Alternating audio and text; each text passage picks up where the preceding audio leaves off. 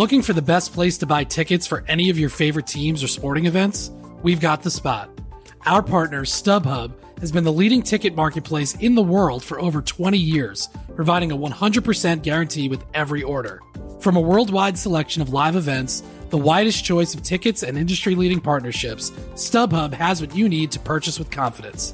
StubHub, an official partner of The Athletic.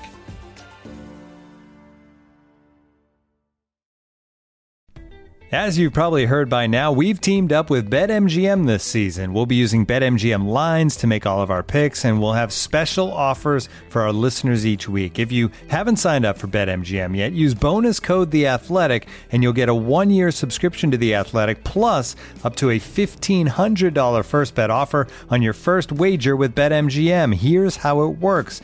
Download the BetMGM app and sign up using bonus code The Athletic.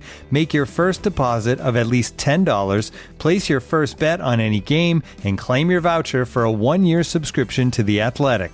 See BetMGM.com for terms. U.S. promotional offers not available in D.C., Mississippi, New York, Nevada, Ontario, or Puerto Rico. Gambling problem? Call 1-800-GAMBLER. Available in the U.S. Call 877-8-HOPE-NY or text HOPE-NY 467-369 in New York. Call 1-800-NEXT-STEP in Arizona. 1-800-327-5050 in Massachusetts. 1-800-BETS-OFF in Iowa. 1-800-270-7117 for confidential help in Michigan. 1-800-981-0023 in Puerto Rico. First bet offer for new customers only in partnership with Kansas Crossing Casino and Hotel. Don't forget, if you haven't signed up for BetMGM yet, use bonus code The Athletic, and you'll get a one-year subscription to The Athletic, plus up to a fifteen hundred dollar first bet offer on your first wager.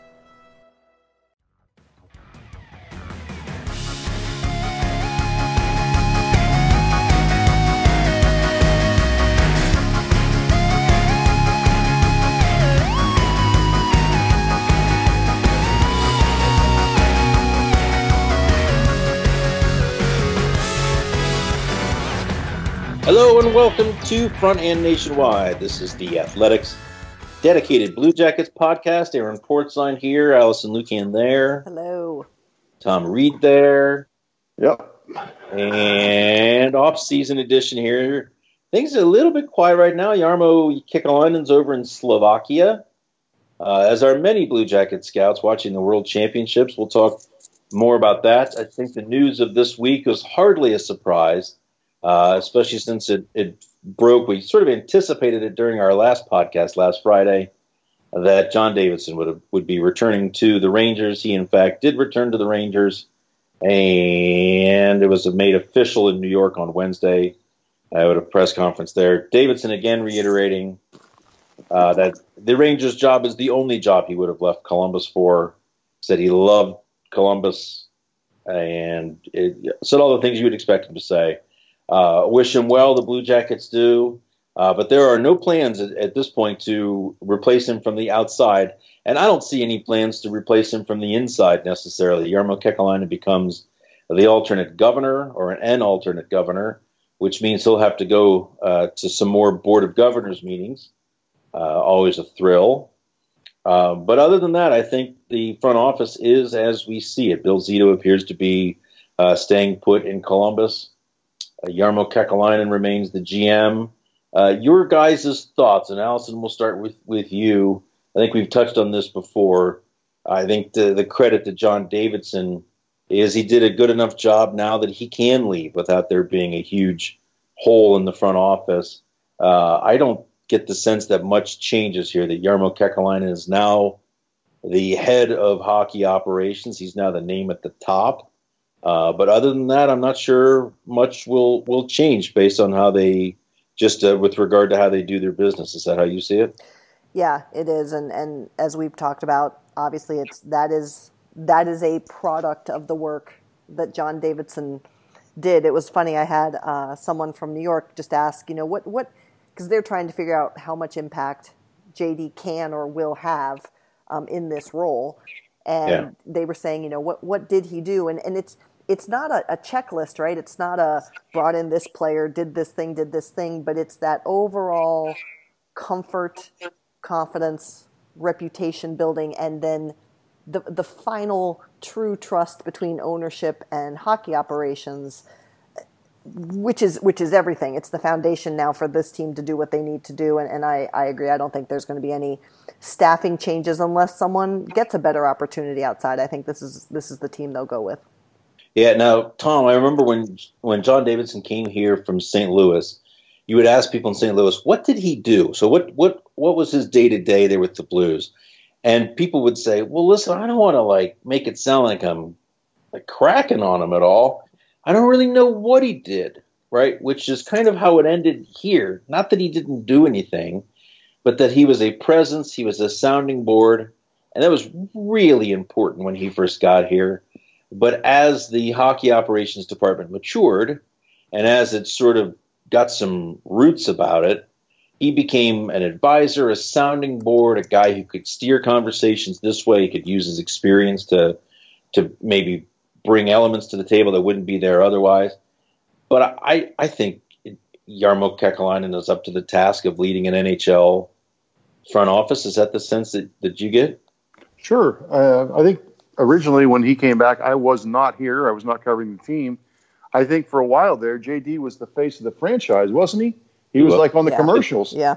He, he was he was basically the guy that uh, until they started uh, getting some getting the team relevant again in the in the standings, he they were selling JD, uh, and and and as it turns out, they were right to do so because eventually he got it right. You know, right now. It's it's weird. We're we're. I always think about this. Kids that are six or seven years old know the Blue Jackets is nothing, but they're in the playoffs every year. I mean, I, I can remember listening to JD's uh, and Jarmo sitting there after what season was it where they were supposed to be so good and they had a power play. Of course, I don't know why anyone gives any credence to preseason, but their they, their power play scored like every 30 seconds in the preseason, and they were going to be a great team. They lost like their 50. first eight games or something like that, and then I mean that was John Davidson Oh. uh, to to use Tortorella's line had to eat it. Yeah. He had to eat that season, right? So yeah, that was that's 15, what 16. yeah, that's what JD had to. He had to be the face, and for a while had to take a lot of the slings and arrows when things didn't really get humming. But then after that, uh, he was able to kind of work his way into the background and the, the, let the guys that, that were running the team day to day do their job. I always think about something, Aaron. We we talked about when I was here back in I don't know 09, 10, when I- the, the the whole idea that Mike Priest and and, and um, Mr. McConnell they didn't really know anybody, right? They didn't they, they didn't have like like who are we going to find? Like when that when a job would come open, where wh- who are we going to go get? And that's not necessarily a knock on them because that wasn't that's not what Mike Priest is about, right? He runs the business side of it. But he he and McConnell ultimately uh, uh, had to find people, and it was just so fortunate for the Blue Jackets at that time that JD was looking for another challenge after he parted ways with St. Louis, and they really stumbled into something good there because uh, after a while, like we said, once he got it going, then uh, you know Jarmo kind of became more of the the star of the front office, while the players themselves became the faces of the franchise. as it should be. Yeah. Uh, and to your point, Tom, yeah, back when when Doug was fired, Doug McLean was fired. Um, so six seven, yes, after the 0607 season, they went to the they asked the NHL for help. Give us some candidates. Where do we go here? And in fact, I had heard that Pat Quinn back then, Hmm. who was was a friend of uh, Mr. McConnell, uh, had advised them. Here's some people to talk to. Bob Murray in Anaheim turned down the job that Yeah. Scott Howson later took. But then when Scott Howson was relieved of, of his duties uh, by uh, by John Davidson, of course, by then they were up and running. John Davidson had a Rolodex full of people that he could have hired Right. for went for Jarmo directly. Um, so yeah, I think things have changed dramatically since then. Where now it feels like it's up and running and it's its own. It it it's sort of running the the team rather than the the team is running the hockey operations department because the people there are kind of trying to figure out their way.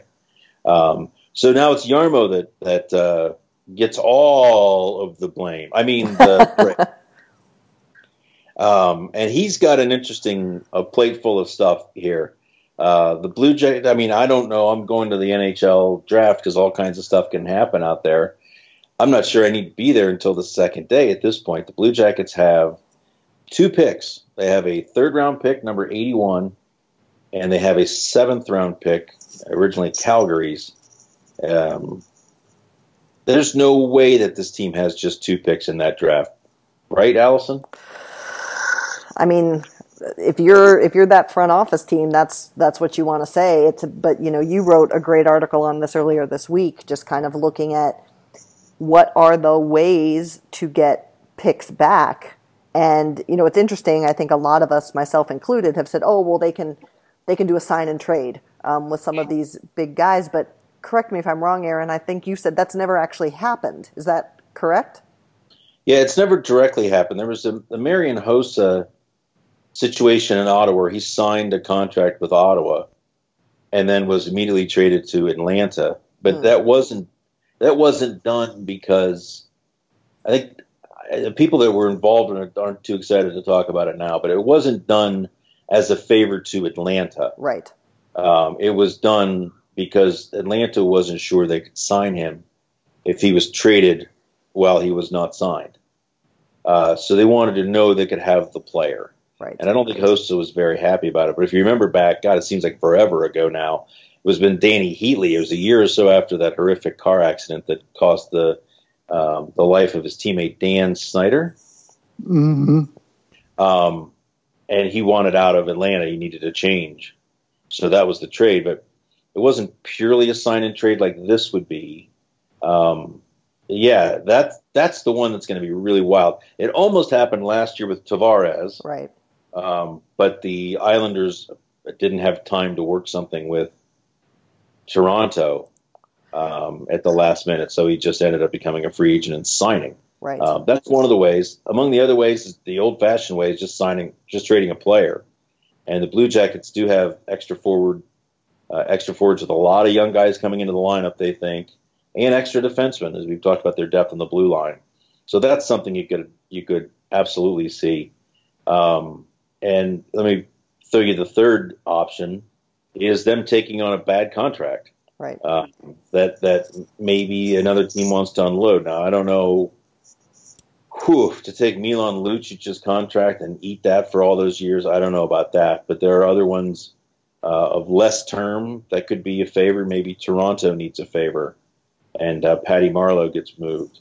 Um, so those are the things they've unloaded David Clarkson's contract that way and, and got a first round pick, gave up a first round pick to Vegas for it. So there is some currency there with, with teams that are able to take contracts. Um, Tom, your thoughts on any of those? The old fashioned one is player for pick is sort of the most, I think, um, acceptable. The sign and trade one's kind of got a lot going on with it, and taking a bad contract is just just feels like it feels kind of dirty. Yeah, yeah, I, I would I would think the uh, player for pick uh, seems like the, the, the the best option or the or the most logical one. Um, yeah, because you, you you also you're never sure you're down the road. You're never sure when you're going to need need cap space. So um, I don't know. I we'll see. I think player for pick to me seems like the the most logical one. It'll be interesting to see too. Um, you know, with the Rangers, with John Davidson, I think you had mentioned Mark Staal, but if if they if there's some contracts they're trying to unload, although they're getting to be so young, um, that that maybe the familiarity between the organizations, if there's something, and the Rangers have tons of picks. I think right. they have two for two. They have the number two overall pick, and maybe number twenty yeah, they have nine picks overall. And they have they have number they have the they have two first round picks. I want to say that they they have the number two pick for sure. I want to say they have the number twenty pick from Winnipeg for Kevin Hayes. I don't know what that what which you could do to get get that high up or or but they do have right plenty of picks. Well, and that's I mean the, the it would be fascinating to be in the Jackets war room, right? Because it's all going to be related to timing because they could, as you outline in your article, Aaron, they could do trade for rights to talk, which is a much lower pick. But are there enough small moves they can make where they end up with enough low level picks that they then bundle that into a bigger trade to move up? And is there a player they really want that would entice them to do that? Like it's just like it's just like when we talked about the free the uh, free agency deadline, the trade deadline in season. Time is time is their worst enemy here because there's so many options, but you have to have time to execute the plan that you want to execute. Right, and that the um, that that for a while in, fa- in fashion, and I can't remember some of the God the Blue Jackets got something from Edmonton to let Edmonton talk to Nikita Nikitin before he hit free agency. Nikita Nikitin. That's the one where I went really like nothing against Nikita Nikitin, but right. that that always blew me away. Like you can't let that guy hit the market and sign him. Anyways, uh, that's some of the starch has been taken out of those because of the window that opens the Monday after the draft, right? Where teams can talk to UFAs. Now it doesn't give you exclu- you know trading for players' rights gives you exclusive negotiating rights until that window opens. Um, but still, teams have an eight day window there before July 1st. And really, all that, I mean, that, that window was never there officially, but all those deals that came together at 101 on July 1st. Right. Yeah, you better believe there were talks going on before that. Um, I, I think the Blue Jackets will explore the sign and trade option. I think it makes a ton of sense for Florida if they want to make sure they get those players and offer them something that's going to blow them away. Uh, I think the Blue Jackets could get something out of that. I think it's less likely if those players end up signing anywhere else. And people say, well, if they know they're going to Florida, then they're just going to Florida. How can the Blue Jackets monetize that? And the answer is the eighth year. And that that mean the eighth year means a lot to Sergei Bobrovsky, who will be 31 in September. It means a lot even to Artemi Panarin, uh, who I believe is 27 or will turn 27 in September. Well, and so, it, it and, means a lot to the teams too, because if they have an extra year, that gives them flexibility in how they build that contract. Honestly, in terms of their AAV, yeah, right. It brings the salary cap hit down. Right. Right. Now, I do think if you're Florida, there's there is some healthy reluctance there to sign yet another 31 year old goaltender to a long term contract. Although in their defense, he's way younger than Luongo. um, but yeah, and, they, and, what would they do? They've got to do something with with Luongo or James Reimer before that happens. Um, so that's probably the tea leaves right there. If you're looking to see something happen, what and maybe the Blue Jackets take on one of those bad contracts. Maybe that's the contract they eat as part right. of a larger deal. So could all be very interesting. Should be a very interesting uh, stretch here. Um, the one thing that's, that's, going on this time of year, and it, it's, um, geez, you think with the Blue Jackets going two rounds deep in the playoffs that they would have avoided the World Championships this year. In years past, it's always been sort of the exit interviews uh, day story. Um, but the one guy of, among others that's gone over there and had a really, really good contract, or good contract, good work, had a really good run, is a guy who had a really, really tough season on top of another uh, tough season the year before. Alexander Wennberg. Uh, Sweden is out. They lost to Finland in the quarterfinals yesterday. Uh, but Wennberg had 3 7 10 and plus 11 in six games. Now, this is the World Championships. I'll grant you, it's not the NHL. Uh, the goaltenders, I mean, here are the goaltenders at the top of the World Championships this year Mathias Niederberger, Leonardo Genoni, Andrei Vasilevskiy, you've heard of him. Sebastian Dahm. All right, so you've got some guys that are not necessarily household names. Uh, that must be taken into account. But still, for a guy who has struggled to do anything of of substance offensively, um, how good a bit of positive news is this for Wennberg at the end of the season? Uh, Allison, you want that one? Yeah, I mean it's. It, with all your caveats, they're a million percent correct. Um, but it is worth noting that his his ten points puts him 14th in tournament scoring in just six games, and everyone ahead of him had more games. Um, so he had a good tournament. He was playing with a player, a very talented player in William Nylander, which has got to feel good for him too. Um, yep. And and we've seen this before. We saw this from Nick Foligno, who um, he went over and played for Team USA when Todd Richards was was coach, and right. talked about how that really rejuvenated his kind of spirit for the game after that terrible season. Um, and then, you know, Cam Atkinson even had some interesting comments after last year to just kind of rediscover his love for the game as well. So, you know, it's a we talked about this last episode. I think it's it's a long off season, but from a sheer just thinking about how you think about yourself and knowing what you can do on the ice, right. any boost for Wennberg has to be a positive in this case. Yeah. Tom, the World Championships, any any juice from you on these things? You you buy anything? You do you believe anything you see here? No, I think Allison uh, summed it up perfectly. I think it's more for the player. Uh, just again, after having a, a year in which he basically um, was a passenger for a good part of it. The end of it, last after the trade deadline, you know, he scratched multiple times. Um, just something to make him feel good after two really, really difficult seasons. I mean, two years ago, we were talking about how much money this guy was going to make because he was an RFA right. and what a kind of a contract he was going to get. And then multiple concussions and multiple just rough seasons later, you know, he's at a crossroads with this franchise of, of, of, of where he's going to go. You know, with, because of the contract he signed, he would be one of those players you might think, well, maybe maybe you could deal Wennberg, but I don't know who's going to take that contract right now, uh, despite his good performance in the Worlds.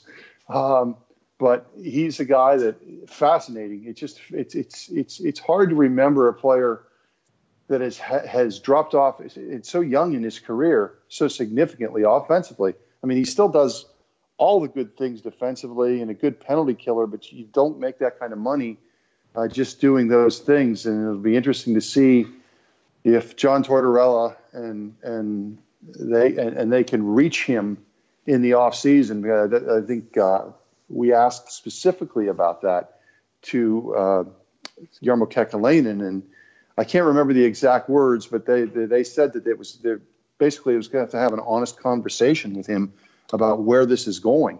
And let's let's be and hey, if Matt Duchene is not here, and there's a real chance that that's the that's the case, all of a sudden Wennberg, at least until they do something, or you know, I don't I don't know if if Texier becomes a center or, or how they or Liam Foudy gets a shot, but Wennberg suddenly becomes another guy like we need this guy to step up here. Uh, so um, you know, if Duchene does sign, then then it's it's it's less imperative. But they've got if if he doesn't sign, they've got to get Wennberg going again somehow. Yeah, and that's an interesting point. I tried to reach uh, Wennberg through this the um, Sweden uh, national team PR staff, and since they lost that game, they said that there will be no interviews, which is disappointing. But I wanted to ask him this stuff. Mostly, I just wanted to talk to Happy Alexander yeah. Wennberg. Yeah. Really? It seems like it's been a couple years since we've been able to speak to him when the questions weren't, you know, my God, what's wrong? How do you get going? Yada yada yada. Um, to your point, Tom, he could be a very very important player for them next year. I mean, Pat- I just, rem- yeah, I'm sorry, Aaron, I cut you off there. The no, thing no. that the thing that uh, the, the the image that strikes me about Alexander Wennberg more than anything was how I got to be careful on how I phrase this because how strong it was. But he was he wasn't devastated, but he was extremely extremely upset with his playoff performance against Pittsburgh in his breakout season, right? And what it told me more than anything is, man, does this guy care? It really bothers him that he didn't have a really good playoff. And you remember he was called for the the, the goofy goalie interference call that cost him a tying goal.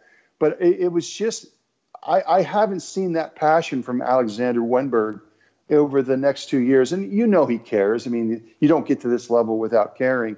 But right. that is they've got to get that back. They've got to get that guy that was in the locker room at PB, PPG Arena who was just absolutely so upset with how he played in that series. And it was his first playoff, right? Everyone remembers their first playoffs. It's usually not very good. Uh, and th- that was that passionate player that I just haven't seen since then. And they've got to, the Blue Jackets somehow have to unlock that and find that guy again. Yeah, he's not having fun playing hockey. No, he's not. No, he's You- not. He just it's a, it's a it's in everything he does. He's he is a he's a passenger, and he doesn't he doesn't feel dangerous with the puck on his stick anymore. He's Yeah. he's just Yeah. relegated himself to a checking, don't get beat, take no chances, and I don't know if it's I don't know this. He says it isn't, but you wonder if it's just if it if he's um, frustrated with the way that he's been coached, if he's being defiant. I don't sense clear signals of that, but there's there's something really vital missing from him. And the other the other thing there is just you, you wonder if the how many we don't know exactly how many concussions he's suffered. We we know he had a couple of them, For sure. and and that I mean, look, I'm never gonna get on a guy for that. I mean, that that could be part of it. I mean, I think the Allison, you you were there with me. Just I, I think Yarmer was saying, and it's it's just obvious to everyone, he's not playing inside, right? Yep. He's Right. not playing where the, the high danger areas, the, all the cliche, the greasy areas. He's not getting to those spots. And uh, when you have to go there, you you risk getting hurt. And again, when it comes to head injuries, I'm with Allison. Uh, you just try to do everything you can, and I, you never make light of that kind of stuff because it, it, it might be it might be weighing on him, and who knows who, who knows where this this all goes. And then the other thing is, uh, this is really apples and oranges in some ways, but Sidney Crosby had a couple of years there where he wasn't quite the same player for a little while as he was as he was working his way back, and then suddenly the game came back to him. So again, I I'm probably taking this way too far out there, but you hope that Alexander Wennberg comes back and has that hunger and love for the game, and to tie it into a bow. Maybe this helps him a little bit with his performance at the World Championships. Yeah. Well, and, and if I, I mean, and again, listen, the, there are answers that ultimately lie within the player. But uh, last year too, and we never got specifics on this, but he also, John Davidson actually referred to this in the exits last year, if you guys remember that Wennberg had some pretty severe injuries ab- above and beyond the concussions that kept him out of play last year also. And and again coming you know and that's that's what we hope is that he sees he can play he, he sees he can hang with elite players and maybe that's something to fight for once again because of his own doing he certainly hasn't been put in a position to play with the very very very best players on the team either right? Which hampers the way he likes to play as a player. So again it, you don't know what what will happen over such a long off season but you just hope it can reignite maybe his his own confidence in his game and his confidence in in what he can do. Yeah, and uh, and you know, I, the first things first is his health, of course. I have to imagine he's healthier. He would not have been playing in the world, right right? Yeah. I, I think he looked okay in the playoffs, but again, was not an impact player. It's been two years since he's been an impact player, uh, and that's that's a long time in the NHL. Uh, anything else to add here, folks, before we sign off for the week? Uh, we, we do also want to mention an, another player having a nice little tournament over there is Pierre Luc Dubois. Um, he's played very well. And again, it's the Worlds, but uh, Mark Stone got all the shout outs for the, the game winning goal in overtime yesterday for Team Canada, but it was PL who makes that goal happen. So, uh, again, just nice to see a, a guy continue to show what he can do. And um, actually draw quite a bit of attention from other media, from what I saw, which is which only helps in terms of reputation of the player and reputation of the club. I mean, he did the Dreger Cafe. It, it was, I mean, really, an exclusive invitation. That is that's exposure. It is. Um, and people always want to know about Elvis. uh, Elvis, a 9.14 save percentage, 2.78 goals against for Latvia, played uh, five games, started five games. Did he? I know they split the net some. I'd They have to, split. They, they split the net even Yeah. into the point where they kind of split them in game, didn't they? At some Well, point. they, they took it, it was uh, Bob Hartley uh, at times pulled his goaltender as a way to get essentially a timeout. Correct. Yeah. And, and they, then Elvis would come right back into the game. But Elvis played in all of their games against top teams. So, like if they were up against it, and if you're Latvia, you are often up against it. Right? I was going to say, who's Um, not a top team for Tilapia. Yeah. Um, then you, uh, then he, it was, it was he that went in. So right. that, that's kind of how it worked. But I, I think he played pretty well. But God, the guy was off for six weeks, and then he went to a two week camp in Slovakia, and now he's off for three months. So it's, uh, there were some weird games in there too. Nine one, ten nothing. I think Italy got outscored. It was unfortunate. This is the this is the uh, the tournament though. I think I think Italy got outscored. 10-1, I think. Oh, I or mean, in the, the, the tournament, yeah. uh, yeah. Oh my God, it was brutal. Did you see though the Kuznetsov story in the from the Italy game? No. It's it's fantastic. It's a note. It's fantastic. It's uh, apparently after that game. There you go. Kuznetsov was talking about how he could tell that whoever he was taking face-offs against basically didn't know what he was doing. And he helped the guy. He's like, I told him what to do, and he, and he ended up winning a couple face-offs. And he's like, why wouldn't I do that? Like, and and like to our point, we sit and we talk about kind of hampered expectations from the tournament, but that's that's the flip side of that, which makes it great, right? Yeah. Like, why not help a guy who is clearly hampered, clearly doesn't have the opportunity and the development you have? Why not give him a kernel of something to hang on to and learn and better his game in the process? Come on, Italy. Uh, Italy outscored 48 to 5 Ooh, in the tournament. Austria outscored 40 to 9. Great Britain outscored 41 to 9. Yeah, not but, relegated, but, but. Great Britain came back Yeah, with a not shocker of the relegated. tournament, Shocker. beating poor Alex Texier Oh. in France. Comeback and their, their of the celebration was the best celebration, one of the best celebrations I've ever seen in sports. That was outstanding. France retweeted that one. 2 in this sucker. Huh? France went 0 5 and 2. and they are relegated. They will not be in the big tournament next year. They are uh, Hmm. relegated. Indeed. Uh, Texier, did he have a hell of a tournament? Ooh, hold please. Um, Alexander Texier, one, two, Oh, three, you're good. minus eight. But again, But again, Uh, one other thing, Allison, you started talking about this before we turned on the mics here. The Blue Jackets are offering an unusual approach to season tickets, where that you can buy, you can buy multiple years worth of season tickets now, right? One up to seven years, is that right? I think it's up to seven. Yes. Yeah. And as you correctly pointed out, and I've checked on this and it's been confirmed, if you, and this isn't a sales pitch from us, this is just pointing out, you know about this, the sales tax or the city admissions tax, how blue tickets at certain venues, nothing Ohio State, of course, Of course. but at other venues will be taxed additionally uh, to s- help support the arts in Columbus, Ohio. Am I phrasing that correctly? Uh, th- that and also isn't part of it does go to the facilities, I believe. But yes, the main point is the arts. Um, and the Blue Jackets have have promoted this that if you buy season tickets before July 1st, you do not pay that tax. Even if you haven't paid the tickets all the way off, if you commit to buy the tickets before July 1st, you can avoid that tax.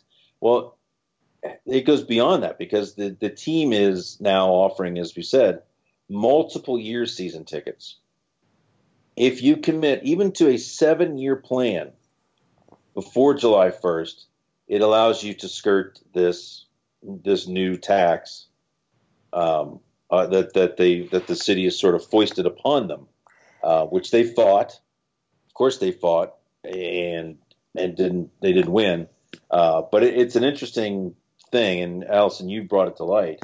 Yeah, and what's interesting about it too is that you know it's when I first heard about this, I thought, well, maybe this is just an incentive to to do some better planning for them long term. But the, the ticket tax really gives it a unique spin, and, and what's what's interesting about what they are offering in this long term deal. Let's say you commit to seven years, and then decide not. There there is no penalty. There this is not a set in stone. You are now fully committed. You can basically back out of, a, of the multiple years at any time prior to the year commencing. Wow. Um, so it's it's really, and again, this is not a, a sell, but it's it's a really interesting benefit um, for people who are in the position to consider such an arrangement because well, it's kind of a flick of the nose, is it not? To it the, is. the people who have, pushed this put this tax upon them. Yeah, I, am guessing the the people who are behind the the issue and with the and wanted the tax are are not too delighted by it. Well, maybe they'll have to tax Ohio State football games. No, come on. come on. But you know, I mean, again, and the first communication that went out from the club confirmed specifically that this was about the tax um, yes. for season ticket right. holders this year. This second one appears to be a little bit more nuanced, but to your point, yeah. you know what? I mean, this was the position that the organization held, and they're trying to support that interest for their season ticket holders who they surveyed and expressed that they didn't like the tax either. Um, so this the, the club heard them and is, is trying to fight for what the, the fans said they wanted, I guess. Yeah, taxes tend to be not popular. Indeed. Um, although I'll say it, I think we do need to do more to support the arts. I don't think this is a horrible way to do it. No, I think it's really uh, stupid and unfair to to tax people at one venue at one venue, but not at the other, which is basically state funded to begin with. Agree. Um, so, anyways, think, yeah, if it was a flat tax across all, I then I I might have a different take, but it's not. Yeah, to do support the arts, education, all that stuff. Policemen, firemen, teachers, all of it. Right. Um, so bring it on. Uh, anyways, uh, Tom, anything to add? Tom, you still there? Tom's left wow. us. Tom's left the building. Wow. Um, Allison, thanks for your time. no, I'm still here. oh, here it is. I'm sorry. I had I, I had, had it on mute there. I, oh. oh, he found the mute button. That's good. That's so, good, Tom. Yeah, exactly. I dog was barking and no, all, all good, all good conversation. no, I have got got nothing to add. I'll just I'll just hang up and listen. All right. Well, thanks for uh, being part of this. Thanks for listening. We'll talk to you next week. Uh, it's gonna be an interesting summer, folks. So stay with us. We'll talk to you soon. Take care.